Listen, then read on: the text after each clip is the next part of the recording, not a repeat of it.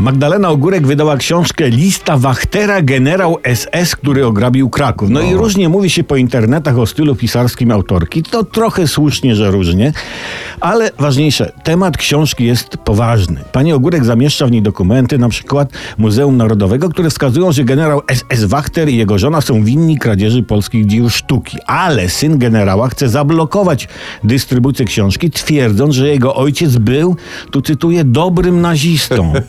A w Krakowie starał się pomagać Żydom i Polakom. Tak ten syn jego mówi. Tak, jasne. Chyba wsiadać do pociągu. I ukrywał u siebie na kwaterze w czasie wojny Żydów.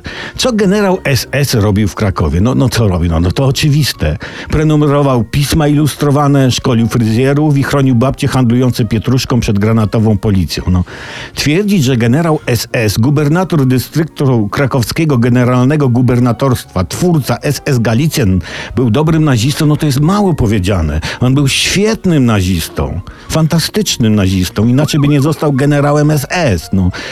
Coś wydaje się, że syn Wachtera uwierzył w przekaz serialu Nasze Matki, Nasi Ojcowie. Ja przypomnę, nie wiem czy pamiętacie, serial pokazuje pozytywny wkład Niemców w rozwój II wojny światowej i jak ratowali Żydów przed antysemityzmem AK. Wszystkim kierowało trzech groźnych SS-manów, z czego jeden był ciągle pijany i tych trzech pilnowało te miliony Niemców, żeby prowadzili wojnę i kradli między innymi dzieła sztuki. Tak, jak to mówią, ustawieni, którzy uwierzyli, bowiem do nich należeć będą dzieła zrabowane.